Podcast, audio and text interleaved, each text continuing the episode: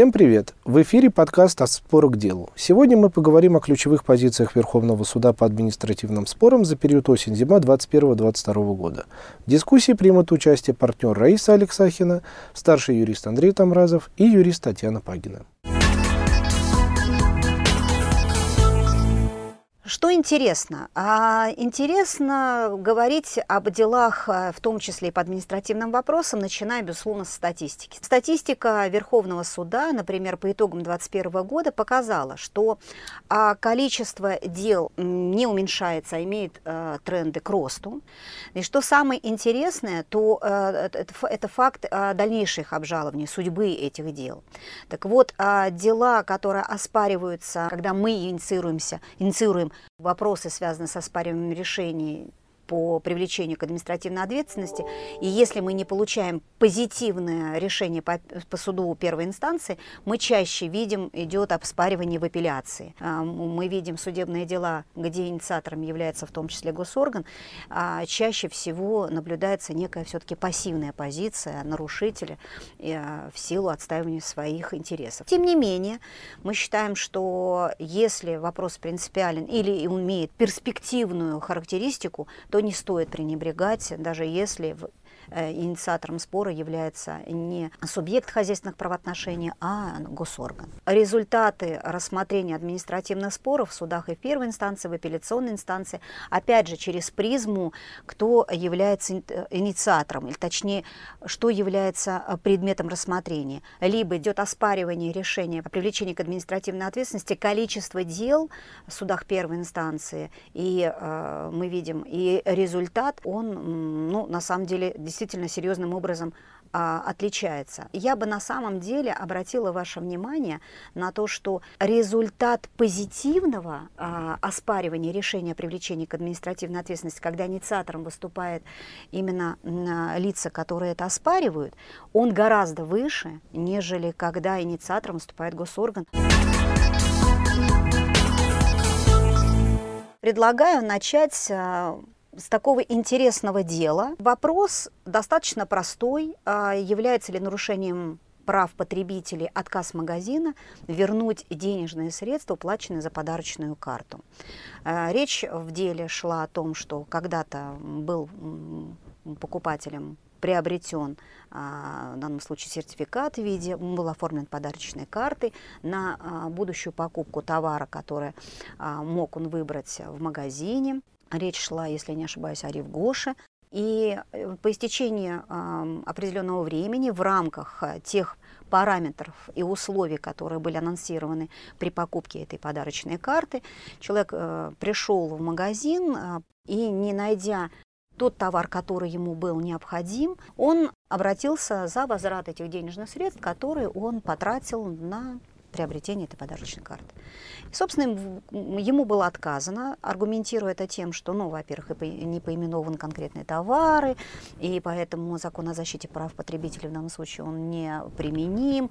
Было ему указано на то, что и вообще нет такой обязанности по возврату. Опять же, что это является нарушением его прав, и пошел за защитой. В результате определенных судебных рассмотрений спор дошел до Верховного суда, который поддержал позицию, в данном случае, покупателя карт, указав на то, что вот это основание, на которое ссылался, в том числе продавец, в данном случае юридическое лицо, указывая, ну, в том числе указывая на то, что а, товар не поименован конкретный и в правилах продажи не предусмотрен возврат, поскольку подарочные карты, их смысл являлось авансирование будущей будущей покупки и конкретной покупки товаров, которые были представлены или могут быть представлены в этом магазине, то, то удерживать денежные средства, когда человек не может реализовать свое право на покупку, ну, в данном случае человек или покупатель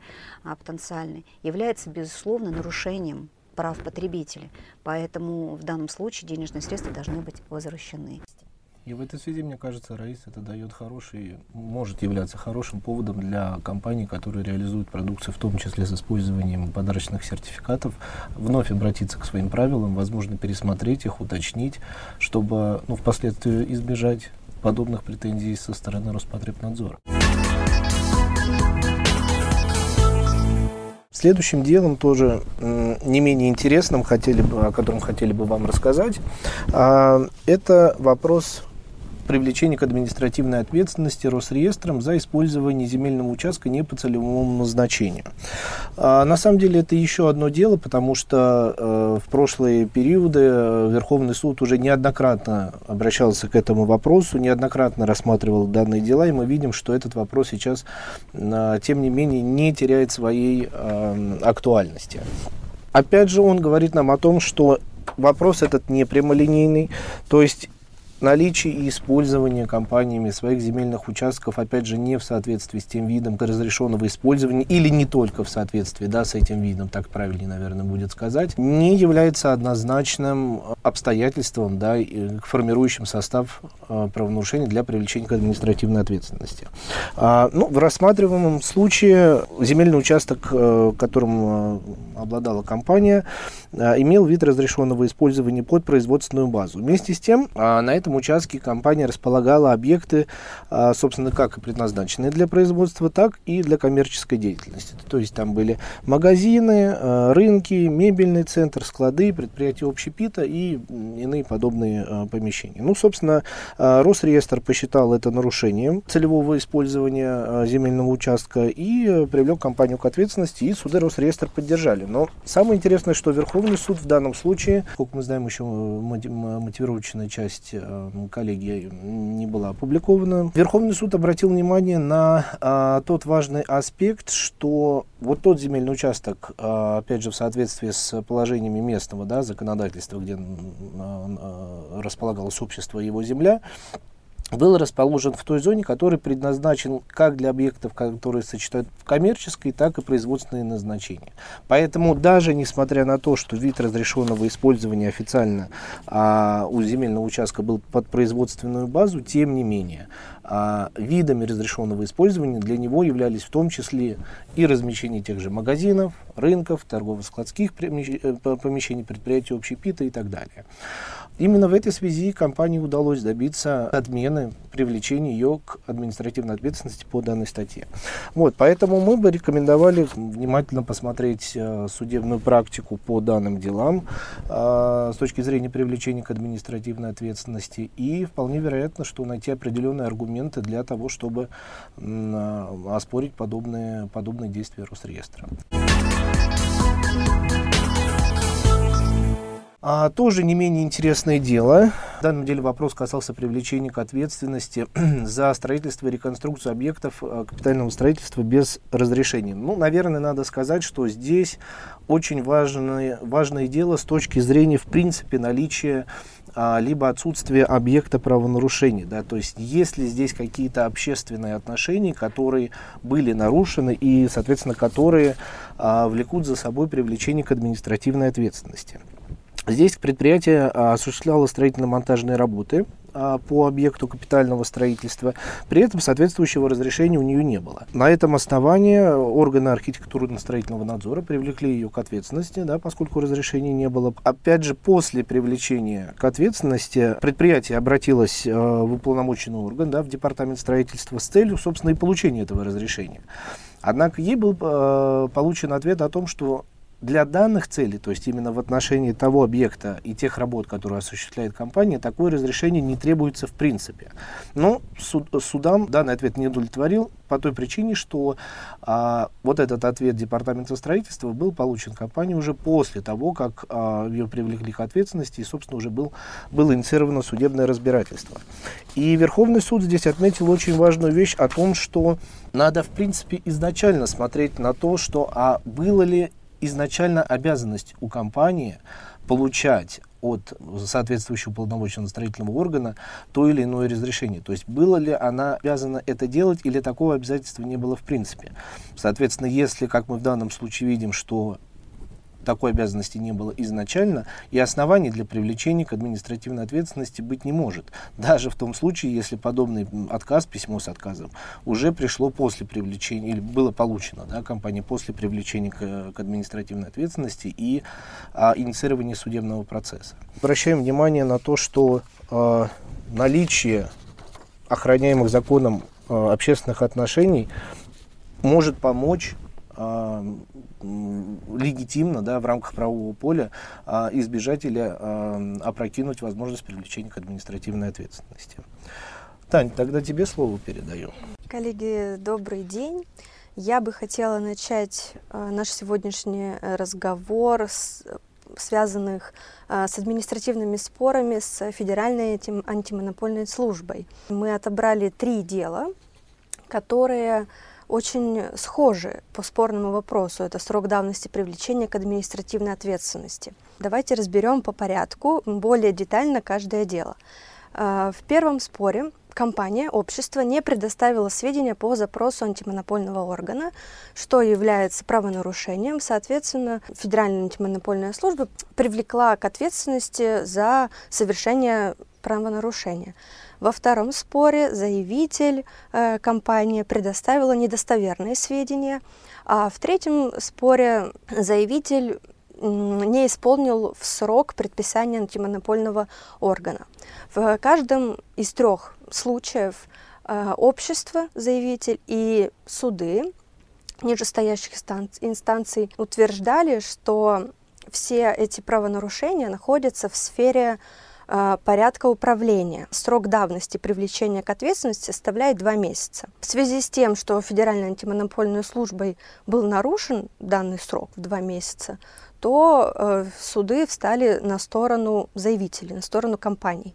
Однако во всех трех случаях э, Верховный суд отметил, что вопреки позиции общества э, все эти три правонарушения относятся к нарушениям антимонопольного законодательства, потому что э, нарушают статью двадцать пять Закона о защите конкуренции. А закон о защите конкуренции является одним из источников антимонопольного законодательства. Соответственно, заявителями, компаниями было нарушено именно антимонопольное законодательство, а срок давности по данным правонарушениям составляет один год. Верховный суд встал на сторону Федеральной антимонопольной службы, но хочу отметить, что вот заявитель общества по первому делу направила надзорную жалобу в Президиум Верховного Суда, и мы будем следить за этим делом. Возможно, Президиум придет к каким-то другим выводам. Ну, Тань, на самом деле, да, очень интересные дела, потому что, по сути, вот именно с точки зрения материального права, да, то есть, по сути, правонарушения, ни в одном случае компания не спорила с административным органом, да, с ФАС. Речь шла исключительно, оспаривание, да, по всем трем делам шло исключительно на основании срока давности, то есть, по большому счету, процедурного момента. И, в общем-то, было достаточно успешно во всех э, инстанциях. Но Верховный суд, собственно, такую практику пресек. Ну, и откровенно сказать, ну, вот лично, на мой взгляд, достаточно справедливо, потому что все вопросы, связанные с представлением, непредставлением документации, нарушением сроков по взаимоотношениям с Федеральной антимонопольной службой, ну, по большому счету, это являются правоотношениями в области э, антимонопольного регулирования. Поэтому и сроки должны быть соответствующие. Да, но очень интересно, что все три спора дошли до Верховного да, суда. Да, да, да, да. Безусловно. Так, тогда какие у нас еще есть споры? Следующее дело, на самом деле, очень интересное, мне, на мой взгляд. Основной вопрос, то есть суть вопроса продажи земельного участка без проведения торгов. Общество выкупило у администрации земельный муниципальный участок без проведения торгов. По общему правилу администрация не имеет права продавать земельные участки, которые относятся к муниципальной собственности, без проведения торгов. Однако есть исключение, согласно которому, если на земельном участке расположено здание, нежилой объект недвижимости, которое принадлежит какому-то собственнику компании, то этот собственник может без торгов выкупить и весь земельный участок, на котором расположен расположено это здание, что, в принципе, в нашей ситуации и произошло. То есть собственник здания выкупил весь земельный участок.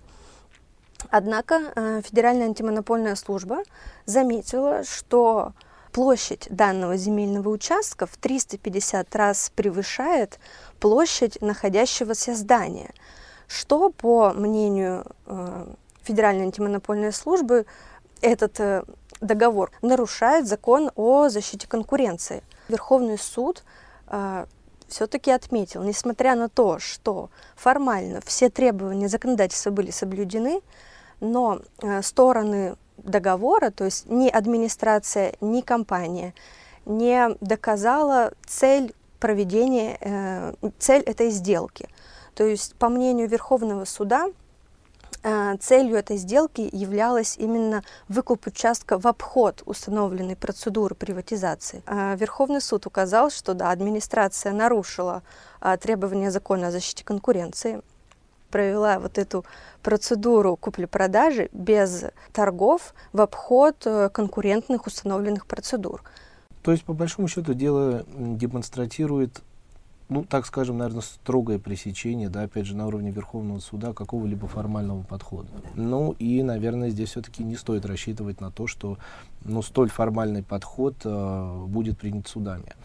Поэтому здесь, как бы, мы с, тоже э, рекомендуем очень внимательно относиться именно к существу правоотношений при принятии тех или иных решений и совершении сделок. Выделили также несколько дел в сфере нарушения, в сфере банкротства, тоже связанных с привлечением к административной ответственности. В первом деле кредитор в рамках дела о признании должника банкротом, собственно, заявитель, да, он посчитал, что в ходе процедуры реализации имущества должник скрыл определенную часть э, своему имуществу, которое ему принадлежало, своих активов, э, от финансового управляющего. Да, в частности, это касалось автомобилей и транспортных средств. Э, ну, собственно, на данном основании гражданин обратился, да, в данном случае у нас заявителем выступал гражданин, в прокуратуру с э, заявлением относительно того, чтобы возбудить э, дело по административной ответственности по статье четырнадцать тридцать КоАП, но прокурор, однако, в этом отказал. А, примечательно, что суды в данном случае прокурора поддержали и удовлетворились тем, что у прокурора, по большому счету, как он, да, заявлял в судебном заседании, у него э, отсутствовали достаточные данные для возбуждения дела в отношении должника, э, поскольку в ходе проведенной им проверки, да, по э, заявлению гражданина, по факту его обращения, э, опросить должника не удалось. Э, Верховный суд поддержал заявителя. Э, собственно, он высказался о том, что поскольку было сообщение от заявителя о том, что есть факт, потенциальный факт а, сокрытия имущества должника, прокурор должен был провести более конкретные, более тщательные а, действия, связанные с а, установлением тех обстоятельств, которые свидетельствуют либо на, а, о наличии, либо об отсутствии состава правонарушения, а не ограничиться лишь, ну, грубо говоря, неким таким, опять же, формальным а, подходом. Да? То есть, в частности, что, как указал Верховный суд, прокурор не сделал. А, не проверил судьбу спорного имущества, да, то есть в какой он сейчас в юридическом, фактическом статусе, что с ним произошло. Не изучил материалы дела по а, банкротству и материалы исполнительное производство, а, в том числе связанные с розыском данного имущества. Ну и, в принципе, не принял меры к установлению фактического местонахождения этого имущества. И второе дело, связанное с банкротством, тоже о котором хотели рассказать, он касается привлечения а, к административной ответственности именно а, арбитражного управляющего. В отношении компании была проведена процедура конкурсного производства, собственно, назначен арбитражный управляющий, впоследствии процедура, процедура была прекращена. А, компания обратилась в административный орган, да, в данном случае это была Федеральная служба государственной регистрации кадастра и картографии, а, с жалобой на действия арбитражного управляющего относительно того, что э, она не имеет соответствующих полномочий, тем не менее уже э, после, да, как бы сказал, прекращения конкурсного производства, э, провела собрание кредиторов общества и при этом допустила голосование лиц, которые правом голоса не обладали. Э, интересно, что суды поддержали административный орган. Опять же, э, Верховный суд с этим не согласился и э, поддержал арбитражного управляющего. В текущей ситуации, поскольку процедура э, банкротства, да, конкурсное производство уже было прекращено, э, собственно, суды не установили, какие именно обязанности были не исполнены арбитражным управляющим. А ее действия, которые были совершены уже, собственно, после прекращения конкурсного производства, они не связаны с э, осуществлением полномочий, которые связаны с процедурой э, проведения банкротства, э, то есть с теми непосредственным функционалом и обязанностями, которые арбитражные управляющие осуществляет в своем статусе. Целая, ну, наверное, серия дел, да, можно сказать, э, и в том числе в, с, в связке с арбитражными управляющими была э, рассмотрена Верховным судом. Э, вопросы казали, касались, ну вот первые два дела, в частности, касались э, вопроса определения, было ли надлежащим образом извещено лицо о времени и месте рассмотрения э, дела об, по административному правонарушению. В первом случае административный орган, да, Управление Федеральной службы государственной регистрации Росреестр, а, направило компании, по адресу которого указан в ЕГРЮ, извещение о времени и месте рассмотрения а, правонарушения. При этом, собственно, органу пришла отбивка, ответ от почты а, о том, что телеграмма не доставлена, офис не найден, а, и вывески тоже никакой не найдено. А, как бы... Орган удовлетворился таким ответом, да, и вынес постановление о привлечении компании к административной ответственности. Опять же, суд э, апелляции и кассации в данном деле э, орган поддержал, но Верховный суд стал э, на сторону компании. Да, на, на что же Верховный суд обратил внимание? Верховного суда не удовлетворил тот факт, что э, для административного органа, в принципе, было достаточно получения подобной э, отметки, подобного ответа от почты, и он не предпринял, не предпринял никаких других действий по повторному извещению, новому извещению э, компании. А, в принципе, посчитал этого достаточным и привлек ее э, к административной ответственности. А, при этом фактически компания доказала, что она находится по своему юридическому адресу, указанному в ЕГРЮЛ. Это, наверное, одно из ключевых таких моментов, э, которые позволили компании здесь выиграть, да, продемонстрировать, что эта запись в ЕГРЮЛ по адресу, в части адреса, она является реальной, она является актуальной, фактической, или так или иначе а, компания контролирует этот адрес с точки зрения получения той или иной корреспонденции, в том числе по взаимоотношениям с государственными органами. Но во втором деле ситуация была несколько иначе, несколько другая была ситуация. А, в данном случай, опять же, выступал в качестве административного органа Росреестр. А, направил э, арбитражному управляющему извещение, но здесь ситуация была спорная в э, каком ключе? В том, что здесь все-таки были, э, как мы видим, определенные э, несоответствия в действиях арбитражного управляющего с точки зрения актуализации ее адреса. Росреестр в данном случае полагался на адрес, указанный в СРО, и, в общем-то, у него не было э, оснований в этом э, в, усомниться в его достоверности. И в, именно в данном случае, именно, я думаю, по этому основанию Верховный суд э, поддержал Росреестр.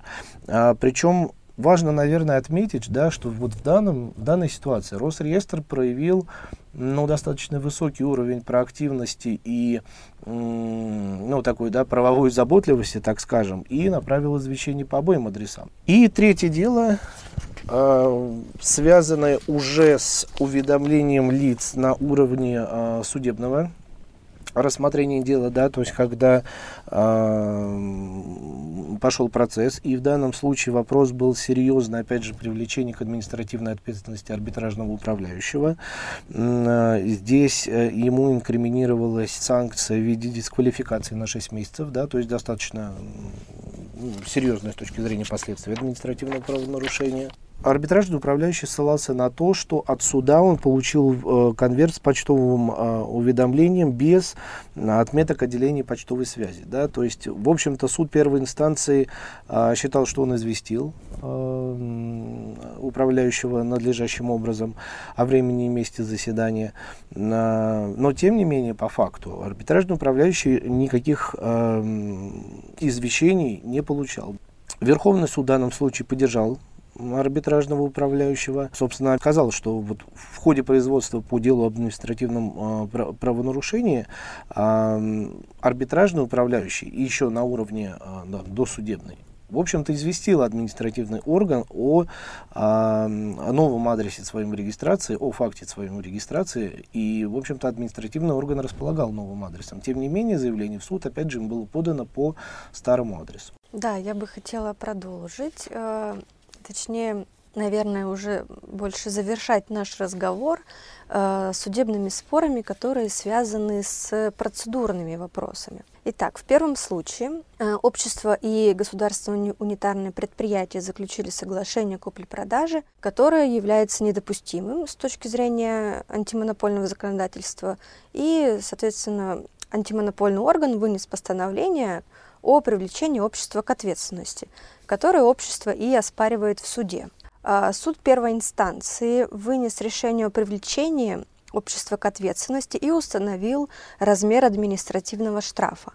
Стоит отметить, что уже в ходе в суде первой инстанции были представлены и смягчающие обстоятельства, и отягчающие обстоятельства, однако суд принял во внимание только смягчающие обстоятельства, уменьшил размер штрафа, соответственно, установил его в определенной сумме, в определенном размере. Далее общество обжаловало решение суда первой инстанции, и апелля... суд апелляционной инстанции также посчитал, что общество необходимо привлечь к ответственности, однако суд апелляционной инстанции изменил размер штрафа, увеличив его, то есть таким образом ухудшив положение заявителя.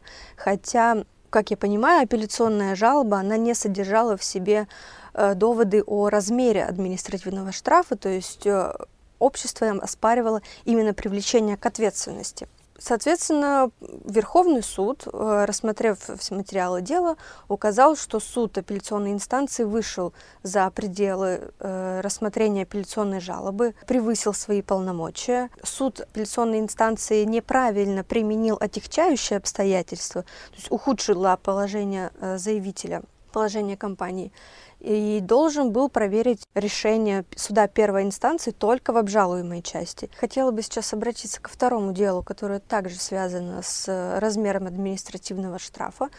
Итак, предприниматель осуществлял деятельность по реализации дизельного топлива. Росстандарт посчитал, что данное топливо не соответствует установленным требованиям, и в связи с чем привлек предпринимателя к административной ответственности. Суть спора, который рассматривал именно Верховный суд, уже заключается как раз-таки снова в размере э, административного штрафа, э, то есть в методе его исчисления, даже можно сказать. Росстандарт назначил минимальный э, размер санкций. Э, все три инстанции согласились с позицией э, административного органа и оставили решение первого, суда первой инстанции в силе. Однако Верховный суд решил рассмотреть более детально эту ситуацию, и предприниматель в жалобе в Верховный суд указал, что размер этого штрафа является непосильным и носит характер избыточного административного принуждения. Верховный суд указал, что размер все-таки санкции необходимо изменить, необходимо уменьшить, несмотря на то, что это уже минимальный размер. Что нам сказал Верховный суд, что для определения размера административного штрафа именно в данной ситуации существуют две нормы. Представлены четырнадцать сорок три прим один КоАП и часть четыре прим пять статьи три прим пять КоАПа. Данные нормы, они были введены одним федеральным законом и должны действовать в совокупности. Значит, в соответствии с, со статьей четырнадцать сорок три один минимальный размер штрафа составляет пятьсот тысяч. Именно эту и норму применил административный орган и все э, три э, суда, суды трех инстанций. А в соответствии с, со статьей три прим пять размер штрафа ограничен тремя процентами от реализации, тремя процентами от выручки реализации топлива за календарный год. При этом э, нормы статьи три прим пять, они направлены на обеспечение индивидуального подхода. Верховный суд предложил применять эти две нормы в совокупности. Соответственно, и даже если три, Если, однако, если три процента от выручки будет меньше пятисот тысяч, мы все равно должны применять именно три процента от выручки. Суд сказал, что да, в данном случае необходимо уменьшить размер административного штрафа, однако передал его на новое рассмотрение суд первой инстанции, при этом очень хорошо расписал свою позицию для того, чтобы суд первой инстанции рассмотрел этот спор еще и с других сторон.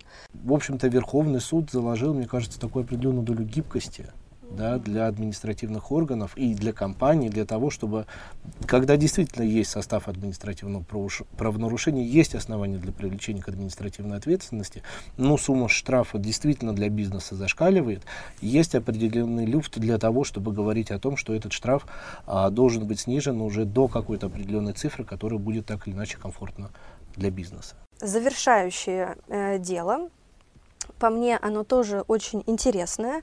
Э, основной вопрос, здесь мы определяли ответственное лицо за нарушение требований пожарной безопасности. ТСЖ заключила договор с обществом на проведение работ, э, связанных э, с ремонтом крыши, если я не ошибаюсь. Общество провело работы своими силами, с использованием своих материалов, и в процессе проведения этих работ э, МЧС решила провести внеплановую проверку, э, по результатам которой установила, что материалы, которые были использованы обществом, не соответствуют требованиям пожарной безопасности. И выписал предписание, о, э, которое направлено на пресечение выявленного э, правонарушения. Э, общество посчитало, что не в его адрес МЧС должно было быть вы, вынесено предписание, а в адрес ТСЖ, на основании того, что по договору между ТСЖ и обществом именно ТСЖ является ответственным лицом, именно ТСЖ выполняет функции технического надзора. То есть виновата ТСЖ, грубо говоря. Оно и должно устранять. Оно и должно устранять, да. На что э, МЧС, в свою очередь, э, заявил о том, что ТСЖ не было уведомлено о том, что обществом были использованы именно эти материалы. Э, и несмотря на то, что ТСЖ приняло все работы без комментариев и, и замечаний, все-таки э, общество является профессиональным э, субъектом в данной сфере, и именно в его адрес должно было быть вынесено предписание. Верховный суд согласился с позицией МЧС, указал, что именно эти предписания были направлены на пресечение выявленного нарушения, а не об установлении ответственности административной. То есть основная цель была именно прекратить нарушать э, закон, требования пожарной безопасности. И несмотря на то, что ТСЖ взял на себя функцию технического надзора и принял все работы без комментариев, все же общество, действительно осуществляя профессиональную деятельность на сво- своими силами, своими материалами, обязано было э, само создать, э, соблюдать установленные при- требования пожарной безопасности, тем более, которые носят общеобязательный характер. По большому счету, то есть нужно смотреть, конечно, в первую очередь это правовую обвязку, то есть договорную конструкцию э, и то распределение обязательств, которые заложены в юридических документах, так и фактическая э, роль и фактическую деятельность и роль каждого субъекта в этих правоотношениях. Соответственно, если э, опять же, в преломлении, да, к бизнесу компания приобретает какие-то специализированные услуги или работы, ну, навряд ли она знает тонкости э, этих э, моментов, да, соответственно, она и поло- для этого она и привлекает, конечно, и полагается на уже профильных участников рынка. Ну, собственно, и ожидается, что они как раз-таки должны нести соответствующую ответственность. Подписывайтесь на подкаст «От спора к делу» в Apple Podcasts, Яндекс.Музыке и Podster.эф эм. Ставьте оценки и комментарии. Слушайте наши предыдущие выпуски. До новых встреч в эфире.